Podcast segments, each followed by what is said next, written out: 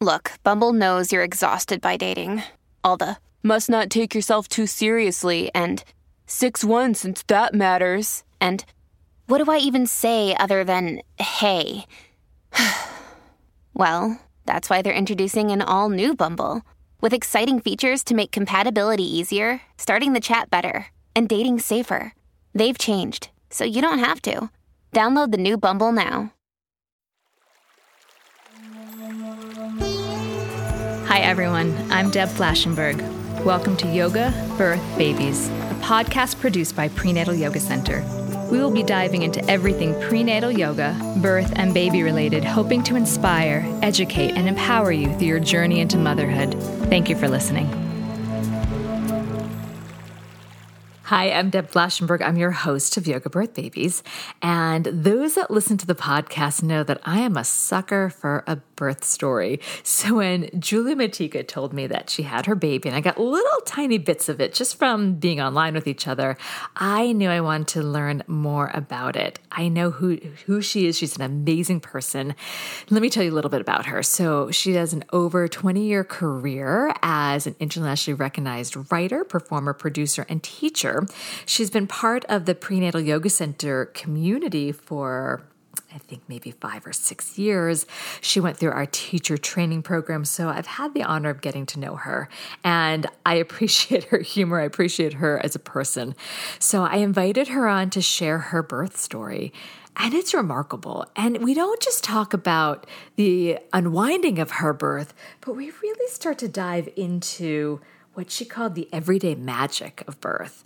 And then we start talking about pain for a purpose. And she bravely talked about the pain in birth, where sometimes I'm hesitant to say it. And so we go into quite a bit of conversation, of course, along with the the storytelling of her just beautiful, beautiful birth.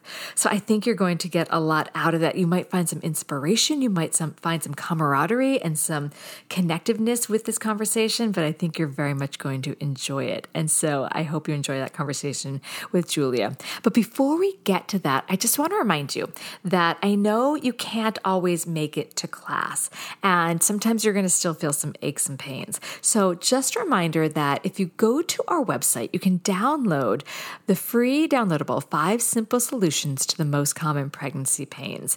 And then you get that. So maybe one day your back's hurting or your hamstrings or your shoulders, and you're not ready to do a whole class, but you just want to do a pose or two. You can use it as your cheat sheet.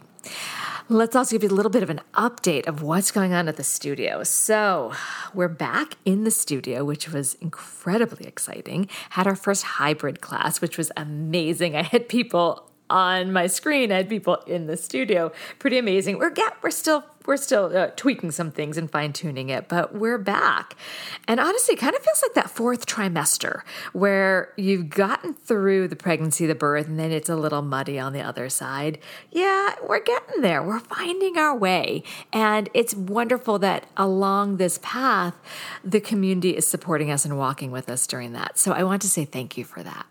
All right, last thing I'm going to ask you is if you haven't left a rating and review, if you have a moment, please go to wherever you listen to this from and leave a rating and review. It helps people find us, and that way more people can feel supported during their pregnancy, during their birth, during their postpartum, and honestly get some great parenting tips. I know all the parenting podcasts that I've done, I have learned a lot. And even though I've been doing this for 10 years, as a parent, I'm still constantly learning about parenting. It feels like it's never going to be a process that is mastered, at least for me. And I love hearing from experts that can give me some tips and advice that we can then pass on to you. Oh, and then the last thing those that are interested in our teacher training, check it out. There's some big changes. I'm super excited. I'm taking a deep dive into the manual. I always love to refresh and add things. So, our teacher training continuing through 2021 online in person in 2022. Okay, we're going to take a quick break. When we come back, please enjoy my conversation with Julia. When you need mealtime inspiration, it's worth shopping Kroger, where you'll find over 30,000 mouthwatering choices that excite your inner foodie. And no matter what tasty choice you make, you'll enjoy our everyday low prices, plus extra ways to save, like digital coupons worth over $600 each week. You can also save up to $1 off per gallon at the pump with fuel points. More savings and more inspiring flavors make shopping Kroger worth it every time. Kroger, fresh for everyone. Fuel restrictions apply. Hi, Julia. How are you? I'm doing great, Deb. It's so nice to be here. I'm so excited to hear your birth story. I feel like I got little snippets of it. And ah, gosh, I remember when you told me that you were pregnant. it was a surprise to everyone. um, this was really a, this baby luged in on one working fallopian tube at the last possible moment. So we were all pretty shocked and, yeah. and, couldn't be more excited. and it's been a beautiful thing to watch you through two pregnancies. And I was actually just doing some editing of some old videos and I'm like, well, there's Julia. So mm. kind of watching you go full circle a couple times and then just hearing snippets about this birth. I just wanted to dig in. So I'm, I'm very appreciative and honored that you're going to share your whole story. So I guess before we get to that, why don't you tell people a little bit about yourself? Sure. So I, um, am uh, a theater artist by by profession for a long, long time. I worked as a, an actress in New York City and all over the place. And then after my first child was born, um, started to feel that a transition was in the works um, because I wanted to spend more time with her. I wanted to sort of shift the way I was juggling my my life, and so I started to develop a writing practice and became an essayist, and then um, have also become a yoga teacher after many many years of of standing on the mat uh, in class and in self practice. I've kind of taken the teacher seat over the last year and a half, and um, really been loving that and finding that deeply satisfying. So that's me. That's that's me, sort of in my work life, and at home I have two kids. Uh, one who is just turned five, and one who will be three months on Monday. And uh, my uh, husband and, and, our kids and I live in Morningside Heights in New York City, um, and spend our summers in Sag Harbor, where he runs a theater company. So that's. And I also oh. convinced you, was it last summer when you told me you were pregnant? I'm like, oh, now it's the teacher training, right? yeah. Well, I, I emailed, I think I had emailed you to be like, I'm pregnant. Are you, where's, what's happening with class in the pandemic? And also, hmm, teacher training question mark? and, um, I remember having this beautiful conversation about the twists and turns of life and becoming a, a prenatal yoga teacher. And, and, you know, as it, as it happened with my, with my, um, initial teaching practice, I didn't set out to be a teacher. I set out just to deepen my practice. And the same was true in prenatal training and just kind of discovered that teaching pregnant bodies was such a meaningful and, and remarkable way to spend my time and way to to be with people um, and get to bear witness to them in that process was really cool. And I'm very appreciative that you did because I have got some big plans for you. But that's a whole nother conversation. like when you told me you were moving, I'm like, how how far? How far are we going here? 20 blocks. It was 20 blocks. All right. So let's jump into your births and your pregnancies. So I'd love to hear how having had one baby how when you found out you're pregnant with with this newest babe how was your preparation different than your first time? You know it's such a funny thing. I feel like you know my first pregnancy i she was much much sought after. And we had been trying for a long time. I have very severe endometriosis. It was it was a process with a capital p to become pregnant. And and so I spent so much of my pregnancy like sitting on the couch with candles lit and rubbing my belly and saying you're welcome here. I had all these mantras that I had for her and we didn't know it was who she would be. We didn't know the, the sex but for the baby. And it was my whole life sort of geared toward this pregnancy um, the second pregnancy was a total shock. I actually thought it was early menopause or headstand practice in yoga. I did not see it coming. um, I had, I had actually been told it was not really possible for me to have another child biologically, even if I had pursued. Um, fertility interventions, which we, for various reasons, decided not to. Um, uh, and and so when I when I found out I was pregnant, I was kind of disbelieving, and was was sort of in a space where I really liked my life and and liked what I was doing, and and was kind of like, well, little baby growing in there, you just get to come along for the ride. There are no, I can't light any candles and do any meditations here. Like I don't have the time. Um, you up for a five mile bike ride? Let's go. You know, so I, I, um, I think the second pregnancy in some ways was just, it had to be integrated into the life I was already living in a very, very different way than the first. Um, and each experience was kind of beautiful. Um, and then, of course, in my second pregnancy, I had some complications, which required a different kind of focus. So, where with the first pregnancy, once I became pregnant, it was a, a, a very peaceful process after some weeks of of serious nausea. With the second pregnancy, um, I had some bleeding um, from what's called a subchorionic hematoma. I had just a, a, a, sort of a pouch of blood in my uterus, which didn't threaten the pregnancy ultimately, thankfully, but which did require some some real rest, some pelvic rest, and um, and then had something called placental lakes. And so was, was in, and I'm also over 40. So there was a lot of increased monitoring, which I didn't experience in the first one. So it was this interesting combination of of focus that I wasn't required to have in, in sort of a medical sense in the second pregnancy and focus that I couldn't have, um, in the sort of metaphysical sense that I was able to have in the first pregnancy. How, knowing you were a little bit older and there were some complications, how did you balance your stress level about that? You know, I, it, it's an, it's an interesting thing, right? Because bringing a life into the world, right? Shepherding a life, however, however you do it, right? Whether through pregnancy or, or other, other means, however you are becoming a parent, it can be and is at times an extremely anxiety filled thing, right? It has, it was for me. So for me, I found that it may sound a little bit cliched, but I actually really leaned very hard on my yoga and meditation practices. Um, and did a lot of kind of breathing and just kind of reminded myself regularly that the cake was baked, as it were. Whoever was, whoever was cooking in my body was already, it was already, the story of the pregnancy was kind of already written. Mm. And all I could do was show up for it and mm. take care of myself, right? Now, not, not to be reckless, right? But if I take care of my body, if I listen to the advice I'm given that I trust, if I eat well, if I exercise with moderation, if I, if I kind of take care, then the, the path of the baby is going to be the path of the baby.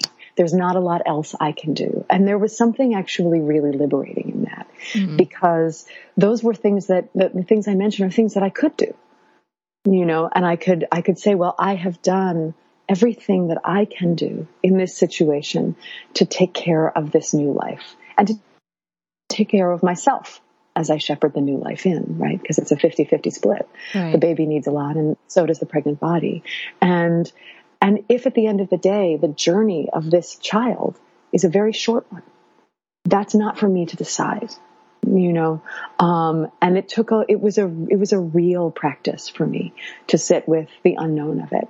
And luckily for me, thankfully for me, beautifully for me, this child you know, has come into the world and is a very jolly, you know, extremely um, blue-eyed, laughing little guy. So I um I get I get to have I get to have this this beautiful life in my life now. But there was a period of time of, of real meditation in the present moment and letting go of what the future would hold. I, I love that approach because you can see that same reflection, especially as a teacher, as a prenatal teacher, as a pregnant person hopefully listening, that we can take that same approach for the actual labor and birth, that yeah. we, we create as best we can the space mentally, physically with the people mm-hmm. around us. And then part of it is just an, uh, just kind of, as you said, shepherding it in that we only have so much control of how it how it unwinds yeah. and we can just help ourselves get to that opening of the gate and then it kind of floods on its own. Yeah, totally. Totally. So I'm very curious. I know, I know a little bit about your first birth and I know that you made a decision to do a home birth this time. Can you talk me through some of your decision making and, and that leap of faith to really take it in a different direction? Yeah. I mean, it, you know, I think that there are a lot of myths about home birth that that are, are, fascinating to me, right? Like I remember talking to my father-in-law at one point after the baby was born, and and he looked at me with kind of uh, awe and said, "You really pulled it off." And I was like, "What? what does that mean?" he said, "Nobody thought you would do it." And I and it's such an interesting thing, right? It's such a shame because it's not like someone shows up to your house with some dish towels and crossed fingers, right? That it's it's it is it is a an incredibly well thought out um, birthing practice. My midwife came with birthing assistance on and. There there are all kinds of um, provisions put in place to help bring this life in. Um, so the decision itself was actually a relatively simple one for me. I have several friends who had experienced home birth and had very positive experiences, and actually one friend who did have to, two friends who had who did have to transfer um, in their home birth process and were able to transfer successfully. So I had a couple of different kinds of home birth stories that I could kind of listen to and use to weigh out my decision, and um, and I, you know, I think initially, um, when I realized that the birthing center at Sinai West, where I had my my daughter, uh, my first child, um, was no longer in operation, I was feeling like, gosh, I really wanted. Um, I didn't. I didn't really want a hospital. Uh, setting for, for the birth of the baby. And so when the, when the birth center turned out to be closed, I started to think about what else might be possible. And, um, because of that, and also, frankly, the pandemic, um, at the time that I became pregnant, we really didn't know what the fall of 2020 and the winter of 2021 were going to look like. Um, and Simon was born in April, and I didn't, I didn't love the idea of delivering this baby alone or in a mask or with uh, only one support person. You know, I, it, it felt that felt um, scarier to me, frankly, than a home birth and a home delivery. So um, I went and I spoke to my um, OBGYN, uh, who who will just who will just call you know Doctor Incredible um, for this uh, for the for the purposes of this podcast, and and she and I were chatting, and and it turned out that she was also no longer uh, delivering babies in the hospital setting. Um, can I can I ask? I'm going to yeah. totally interrupt, but yeah, can you explain why? Because I know I know Doctor Incredible, and I've worked with Doctor Incredible. Um, she is incredible. Um, yeah. Can you? And and the sad thing is about this particular doctor. She's really a gift to the birthing world. Yes. Um, can you explain why she, what she explained to you as her choice to no longer be practicing yeah. obstetrics. I mean, I, I, I think that's relevant. Yeah, absolutely. I mean, I don't want to place words in her mouth, but w- what the summary of what was said to me was that um, there were two primary factors. Um, one was just that the insurance had become astronomically high, um, and that that that is uh, difficult at a certain point. Um, but that the main factor was that the birthing culture at the hospital had changed to such a degree that doctors were um, expected to kind of deliver babies on a conveyor belt, and that for Dr. Incredible, right, so much of her practice is built on the deep relationship that she forges with her patients. Um, I've been I've been a patient of hers long before um, I became pregnant, and will continue to see her for many years until she sniffle retires.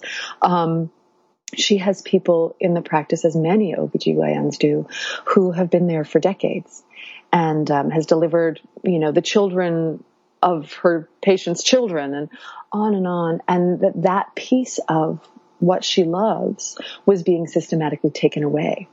And so with the one two punch of the insurance and the shift in, in sort of medical practice and what of and expectation, she felt it just wasn't something she could sustain. Mm. Um, um, though I would be really interested to hear her explain it uh, in her own words um, at, at greater length. You know, so, but she did say, you know, for for those who are you know very dear to me in practice, which I luckily am, if you choose to have a home birth, uh, I will come be your guest of honor.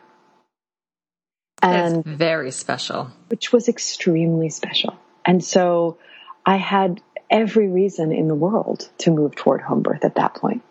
Um, and uh, and so we interviewed several different midwives and chose the wonderful Andrea Diamond um, from Brooklyn Home Birth Midwifery uh, to to sort of ferry us across into the land of home birthing, and um, and and off we went. That's pretty amazing. Okay, we're going to take a quick break and we come back. I want to hear if there's anything from your first birth that as you were planning your second, you thought, I might want to try this a bit different besides the location. that's a, that's a big one, but anything different. We'll be right back. So obviously the location was different, but was there anything else as things unfolded that if you could go back, I'm sure the first one was beautiful, but that you thought, I might want to just try something a little bit different.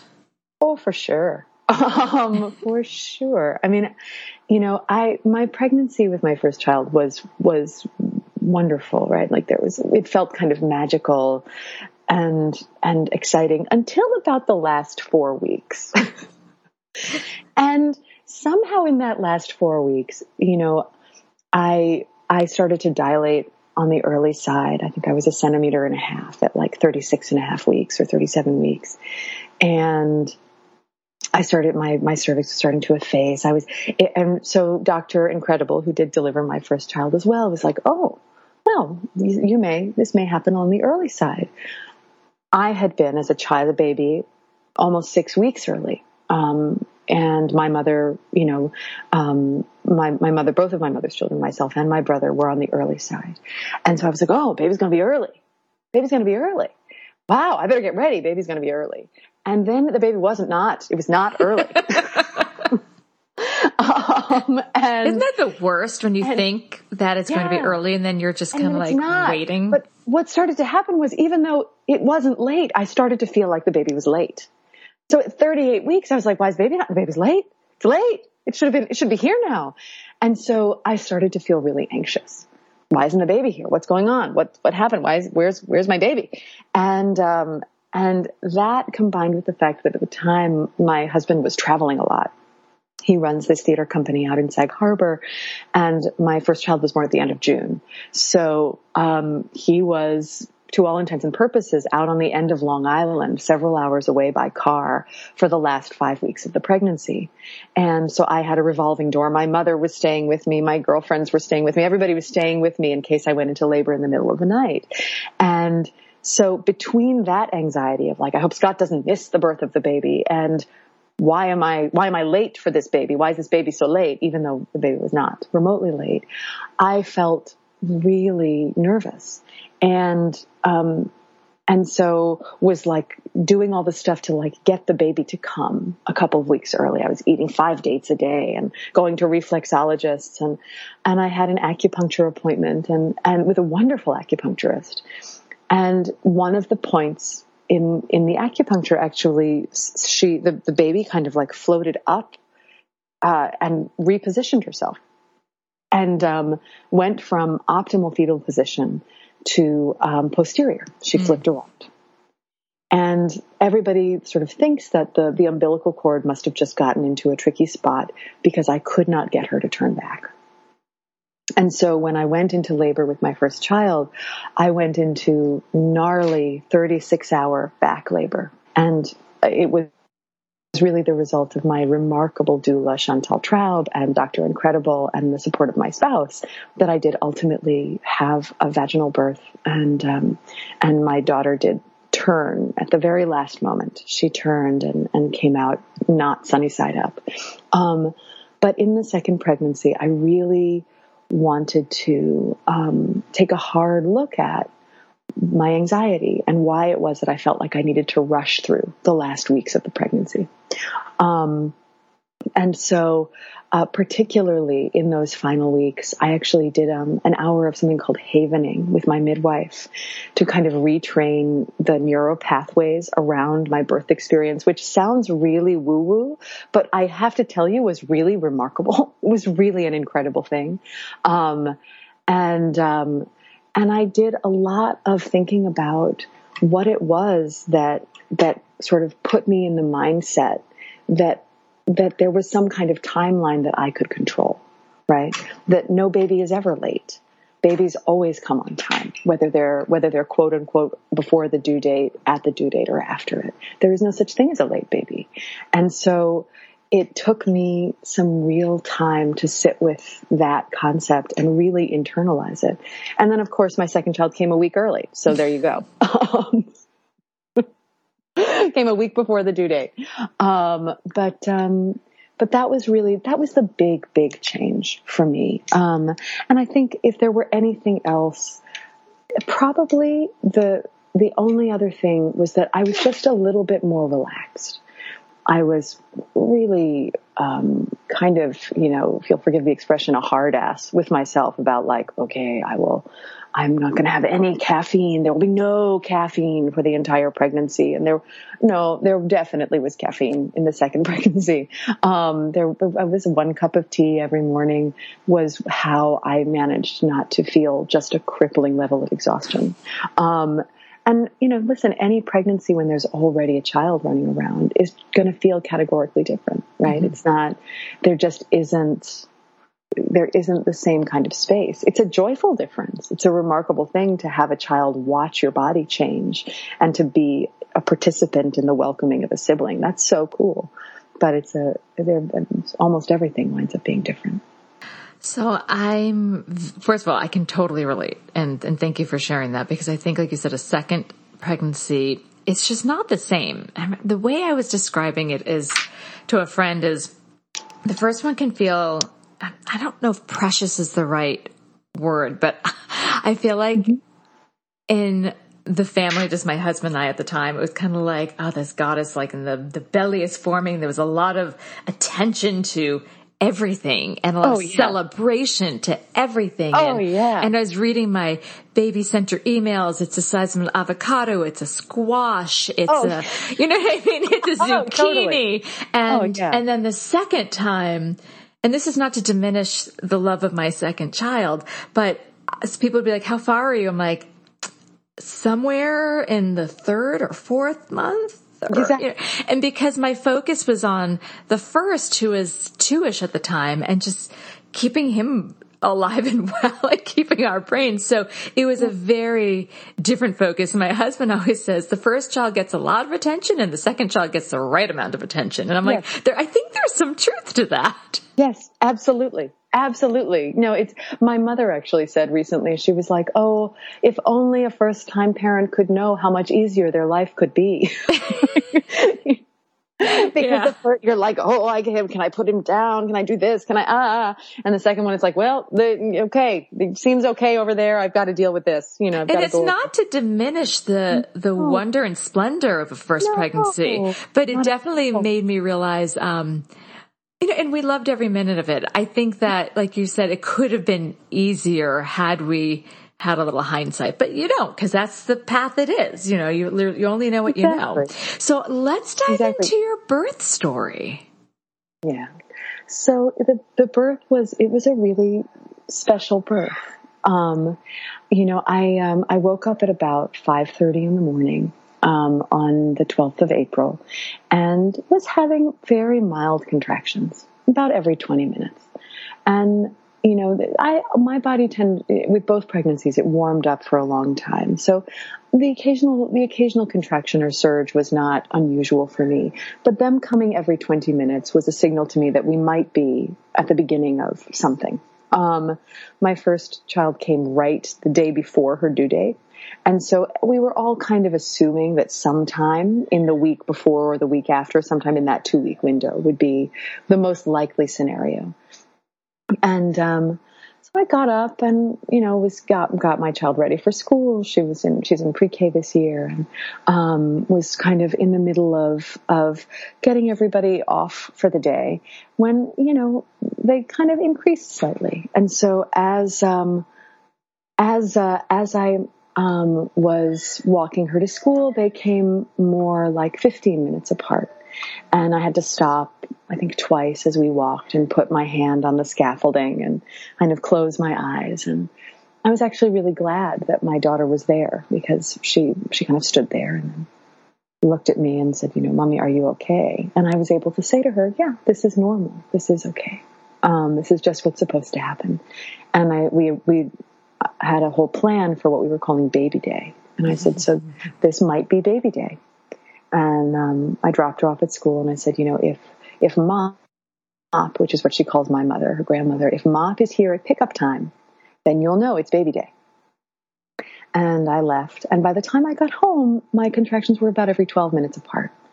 So I called my midwife and I called uh, my doula. I called Andrea and I called Chantal, and I kind of updated them on what was happening. And um, and uh, and then uh, Chantal texted with Doctor Incredible, or no, then I texted with Doctor Incredible as well, and everybody was kind of just on alert that this was potentially happening. And I spoke to my mom uh, and said, you know, eh, it may or may not happen today, but at some point in the next 48 hours, I would say it's probable. And she said, I'm getting in the car because um, she lived about three hours. She lives about three hours away. And, uh, and everything kind of continued with a, a relatively slow sort of, but, but steady pickup. The, con- the contractions became more intense. And right around the early afternoon, it started to really kind of begin to build a head of steam and uh, move into active labor. And so uh, my doula arrived um, the uh, or my midwife arrived, um, and uh, and Doctor Incredible also arrived, and um, and um, and it was a fascinating thing, right? Think about the ways that these labors are different. In the first labor um, with my daughter, I had a lot of nausea and vomiting. I was, it was very hard. My dilation was very slow. It stalled a few times. I had to be manually dilated three times. Um, my water was broken on my own, on, you know, for me, uh, it didn't break on its own. There was just, it was sort of like, it, it was actual labor. It felt like physical labor to, to bring the baby all the way into the world. And this felt like it was intense. It was not, um, it, it wasn't like I kind of like did the, you know, the, the polka around my living room, but it, I could feel in my body the places where my labor would kind of progress. And I could feel like, oh, this is where I got nauseous last time. Because I would feel a little tiny wave of nausea. And like, but then I wouldn't throw up. My body kind of knew what to do. Um, and, um, and you could see apparently Dr. Incredible said a couple of times, she was like, it's kind of amazing. You can really see the baby descending because my belly tends to be like, I look like a torpedo. It just sticks out the front. Um, and um, both pregnancies were, were similarly carried that way. And so you could see the baby kind of moving down. Um, and, and he was also, as opposed to the first labor, in optimal position. He was just beautifully positioned to come on out. So he was sliding right down. And um, right around, I would say, I think it was like five o'clock. I went 4:30 ish, five o'clock. I went into really active labor, and um, and then I think it was, I think it was about 7.15 or so when I got into the pool, because I got into, um, I had a water birth. So I got into the birth pool, which my husband very graciously was like, you know, MacGyver. He kind of like ran around attaching the hose to the thing and the, you know, putting a tarp down over our bedroom rug and inflating the thing. And, and so there, I was just sort of surrounded by women with like my sweet husband running around you know, like the chicken with his head cut off in the other room. and, um, and, uh, got into the water around 7.15 and at that point things got very very intense sort of moved very quickly into transition into the pushing, pushing part of labor and um, and just remember being in this pool right and the so of dr incredible there my doula chantal um, uh, Andrea, the midwife, and she had two assistants. She had uh, her birthing assistant, and she had a trainee. And they, so I was surrounded by women, and every time there would be a really strong surge, there would be like this chorus of voices saying like, breathe, baby, breathe. It became this like heartbeat and almost like a meditation of them like helping me breathe the baby out. And, um, you know, uh, at one point, you know, you sort of like the time sort of loses all meaning, right? And could sort of feel Chantal in my ear, kind of telling me to breathe and to drop the to drop the tone of my voice, right? Because in in distress, the voice tends to want to go high like this, and she was just helping me kind of open my throat as you so wonderfully say open throat open vagina right she was like get that throat open open your throat with a low thank you because i'm like oh yeah. i love hearing yeah. that because there's such truth to it it's so true it's so true and they were all like drop your voice an octave just drop your voice down drop your voice down and um and so my voice kind of helped. I think the, the openness of the throat helped the vagina sort of like do its job. um, and um, and my my husband at that time sort of had I didn't know whose hands they were. I saw in pictures afterward they were his. Um, had his hands sort of on my upper back and and then down in my in my lumbar spine, kind of helping to ease my body, and um, and uh, at after about 15 minutes of pushing, um, sweet little Simon slid out uh, with his membrane still intact. That's amazing. And, uh, and uh, they they sort of they split as he exited. They, he came out. It looked like he was wearing a yarmulke. He had like membranes all over his head. Welcome to the tribe. yeah, really. Um, and um, he he kind of slipped out, and because the membranes hadn't broken, when they when they broke, a whole bunch of fluid came out as well. So the water in the tub, it was like the river turned to blood. It was really like in the in the video of the birth, you can see like the water goes from clear to bright red wow. as the baby is born.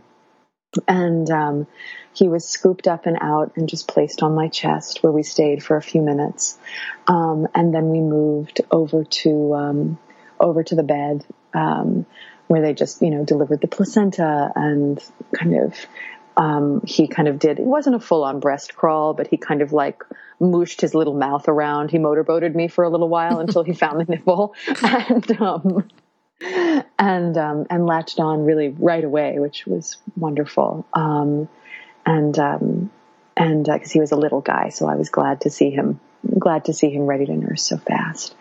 And, um, and then, you know, that one of the, one of the really beautiful things about the kind of the privilege of a home birth, right, was that I was then at home. And everybody stayed for a few hours, right, to make sure the placenta was fully delivered, to make sure that I was doing well, there was no bleeding, you know, on and on, just, you know, kind of the, the birthing assistant made sure that I ate something, I was well hydrated and, but then after about four hours, everybody went home and one of the great things that, that I was told to do, right, was to, to make my bed so that I had clean sheets on the bottom and then a waterproof mattress pad over my clean sheets and then the sheets I'd been sleeping on. So when the birth began, the sheets I'd been sleeping on, you know, or the, the, the top sheet got taken off and it was just an old contour sheet, like a tatty old contour sheet underneath. And then, so once if, you know, some fluids, things got on that sheet, then you kind of fold up the, um, the waterproof pad and the, uh, it's a special kind of vinyl padding and the old bottom sheet and you have fresh sheets waiting for you to mm. crawl into bed. Um, so I was able to just kind of like slide my way into bed with the new baby and with my husband and have our first night together in our own home. Um, and then of course there is a series of postpartum visits with the with our with the midwife in person and on Zoom and, and in person again to just make sure that the healing process is um, what what it wants to be. Um, and um, you know, my husband actually described it. He said, you know, it was really. He said, as a man, I felt it was a profound thing to get to watch it because I was really, it was like really being inside the proverbial red tent. I got to watch this kind of magical, this sort of everyday magic of birth with everybody in the room holding space for this new life. And, and it really did feel like you know it's it's like the best kind of of ordinary magic where you just can feel in a room it's it's not dissimilar to what happens in a theater frankly when you can just feel everyone holding the same story oh i love the everyday magic because it is something that happens I can't even wrap my head around like I don't even know the statistic how many times a day does a baby get born so it's so it's an ordinary occurrence, but there is a there is something magic to it. The fact that the whole situation kind of is like you know like like you said like once the baby's in the body we just stand back and watch the process you know we yeah. do the best we can for ourselves and then yeah. once the labor starts depending on how managed it is it kind of does its thing and then the baby's born it's just yeah. there is something that has the potential to be really magical. And it was also, it's also beautiful that he was able to be witness to that and the support that you received. And, and I think it's Penny Simpkins that talks about it's, it's how someone remembers being served in a sense. I'm not using the words correctly, but you, the people, it sounds like it was, um, you know, let's, let's not sugarcoat it. If your voice was up high, there was probably, you know, some sensation, we can call it. Um, oh, oh, yeah. and yeah, so let's, you know, it's not gonna, I'm not going to pretend it was like, oh, the baby just kind of fell out. So it sounds no. like, and please tell me, I'm, what I'm hearing is there was definitely a strong sensation, but you had the support, the respect, the space to work through it and, yeah and that's where that magic came. It's from how the team, and I call it, you've heard me say it, circles the wagons around you yeah. to yeah. hold that space for you to go through whatever it is you have to go through. Yeah. And that is how that magic can happen. Absolutely. I mean, the sensation is very strong, right? It, well, at least for me. And I, I mean, it's, I, I always, I feel like, you know, people have different ways of approaching that sensation, but I don't feel like pain is a dirty word. Like it hurts. It hurt. Um, but it's not, it, it, there's a, there's, there are different kinds of pain, right? Like right. there's, you know, if we think about being in yoga practice, right? There's sort of like, the the sensation that sometimes feels like a certain kind of pain when you're opening up a muscle and then there's the pain of tearing a muscle and those are not that's not the same kind of pain right like it's not categorically different one is a very positive form of pain and one it, has means that something has gone awry, Wrong. right? Something yes. has been pushed too hard, right? So I use pain in a very particular way, right? Like in this case, I it's it's I can't remember who it was on one of your other podcasts, the, the other episodes that was so good that talked about pain with a purpose, right? Yes, like yes, yes. It's it's it's it's like yes, it hurts. It's really painful. And then we had the first real contraction, at least for me in the second pregnancy. And I was like, oh yeah, that's right. This sucks. Um, you know, like, oh, that's, this hurts. But at the same time, the body is doing something that is, it, it, that is natural, right? It, the body is doing something that is is um, it is doing what it is supposed to do. It's doing what it is designed to do. And that's you know? part of that that we put the situation able to unfold and and many times it can unfold without a lot of help. Yeah. Sometimes it can't, but yeah. sometimes it's yeah. been being witness to the body just taking charge. Absolutely. Absolutely. You know, and I think that's the thing, right? Like I had a really lucky, who knows? I, I had a particular birth experience in which I was allowed to just let it happen, right? Like that's kind of the way that one went. But I feel like with my daughter, with the first pregnancy, that isn't how it went, right? There were a lot of interventions and there was a lot of, like, we all had to work. The wagons had to circle in a different way.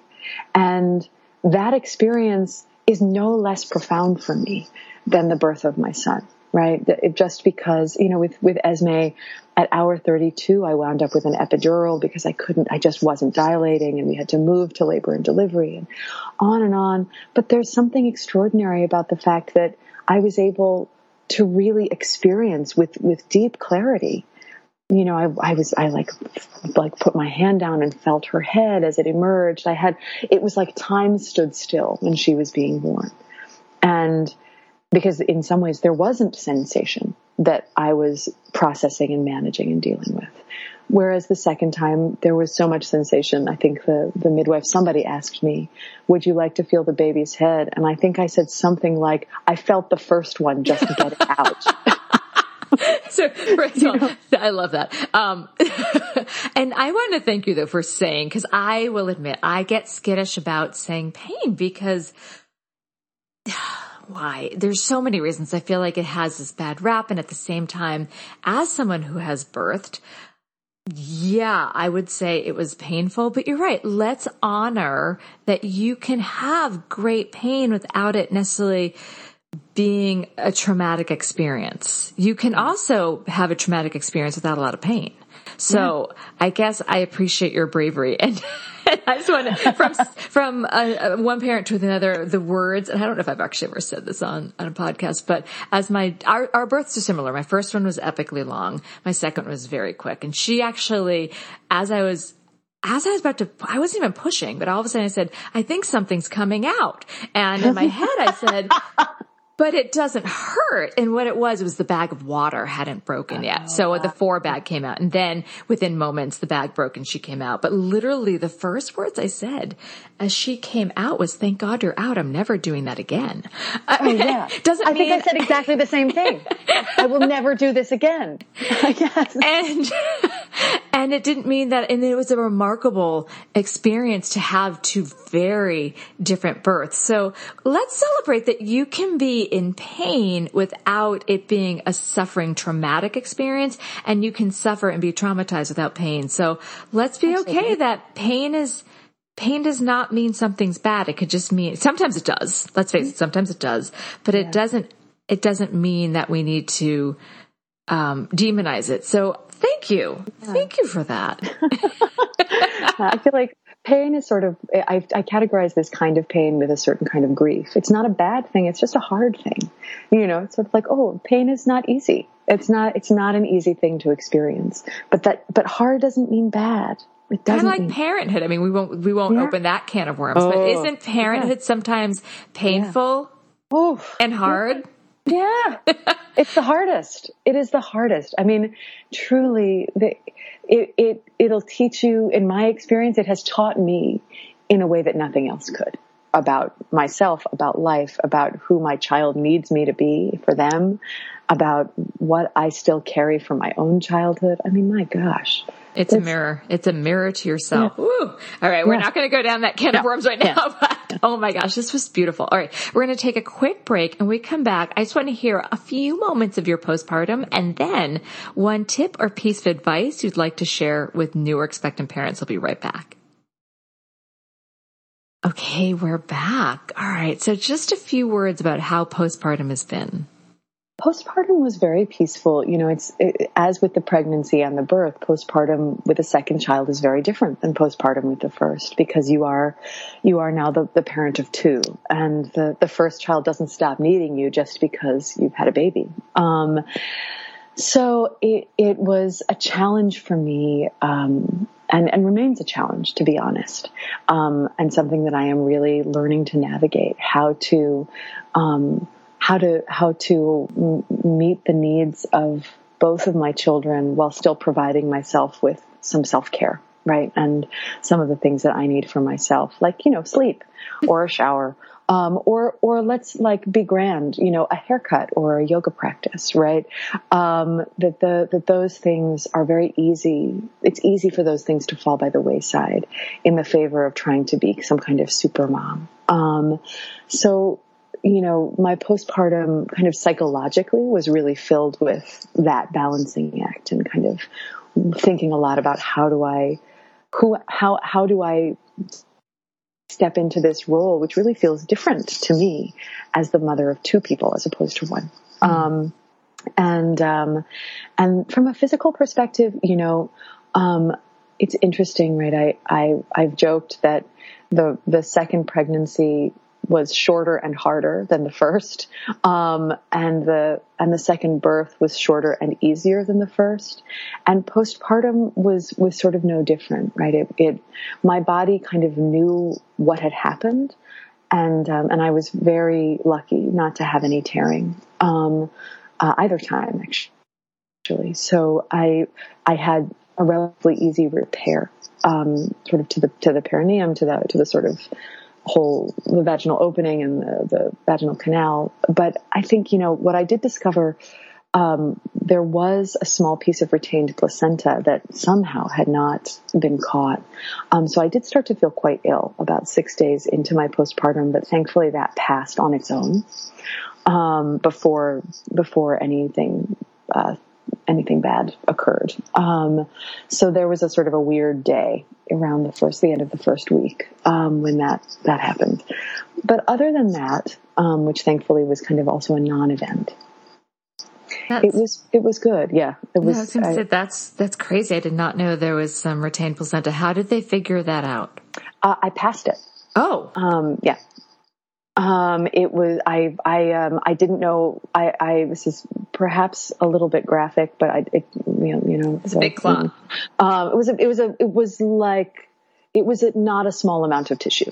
Um, and it, it actually sort of seemed like like almost like a tampon string when I went to the bathroom, and I sort of gave it a little tug, and and out it came, and I went that's not good. I'm glad that's not in there anymore. And um, frankly, took a picture on my phone and sent it to my midwife and to Dr. Incredible and was like, guys, anyone want to weigh in on this?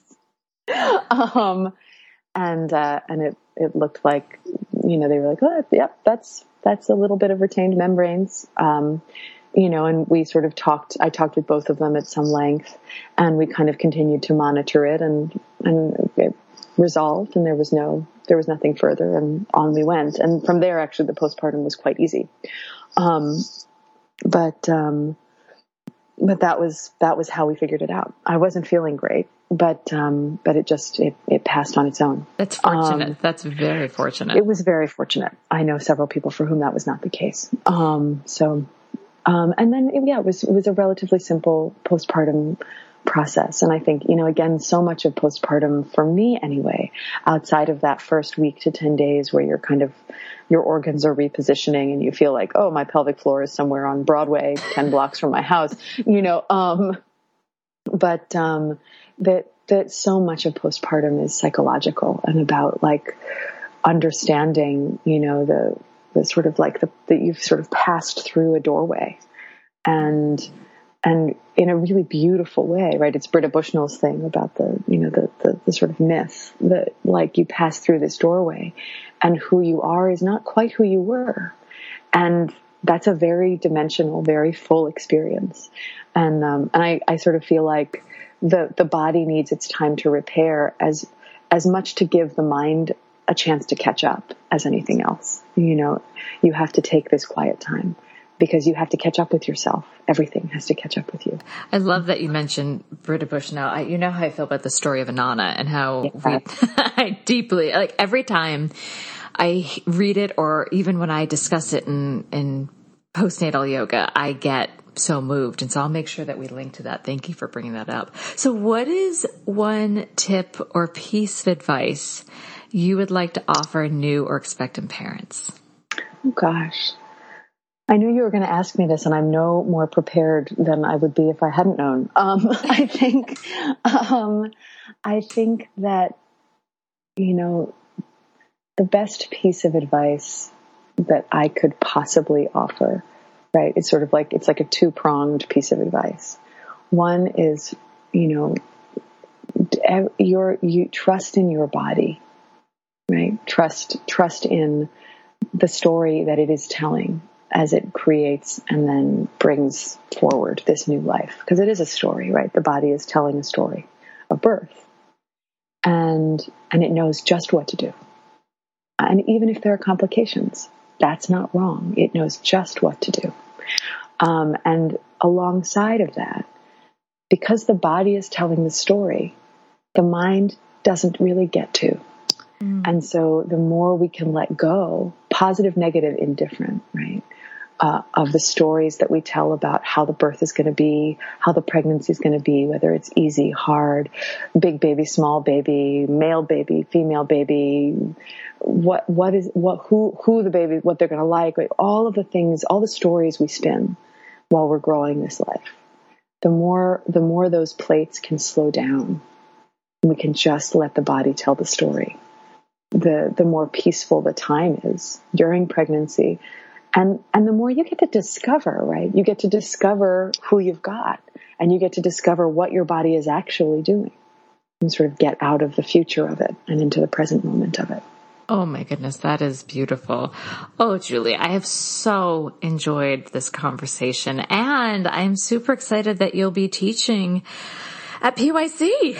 Me too. I'm so Yay. excited about it. I'm so, so excited. Yay. So let me see if I remember. Gosh, we have been working on a schedule. It's like casting a 300,000 play, a 300 person play. So if I remember correctly, starting in August, you'll be doing the Thursday 10 a.m. live stream.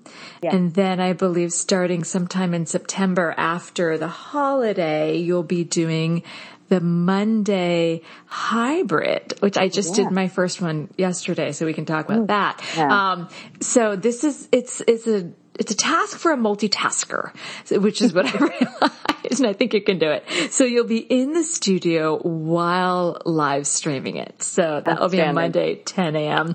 I am beyond excited to have you join the teachers, the teaching staff and the teaching community. So I'm super excited. So those that might be listening, if you're like, I want to work with this lady, you can. Yay, come to class. Yay. Well, thank you for your time and for your story. Uh, thank you so much. I've been so happy to be with you. I'm always, always, it's always such a joy to be in your company. It's the best. This has been an episode of Yoga Birth Babies, produced by Prenatal Yoga Center. You can catch us on Facebook, Twitter, Instagram, and Periscope. I'm Deb Flashenberg. Thanks for listening.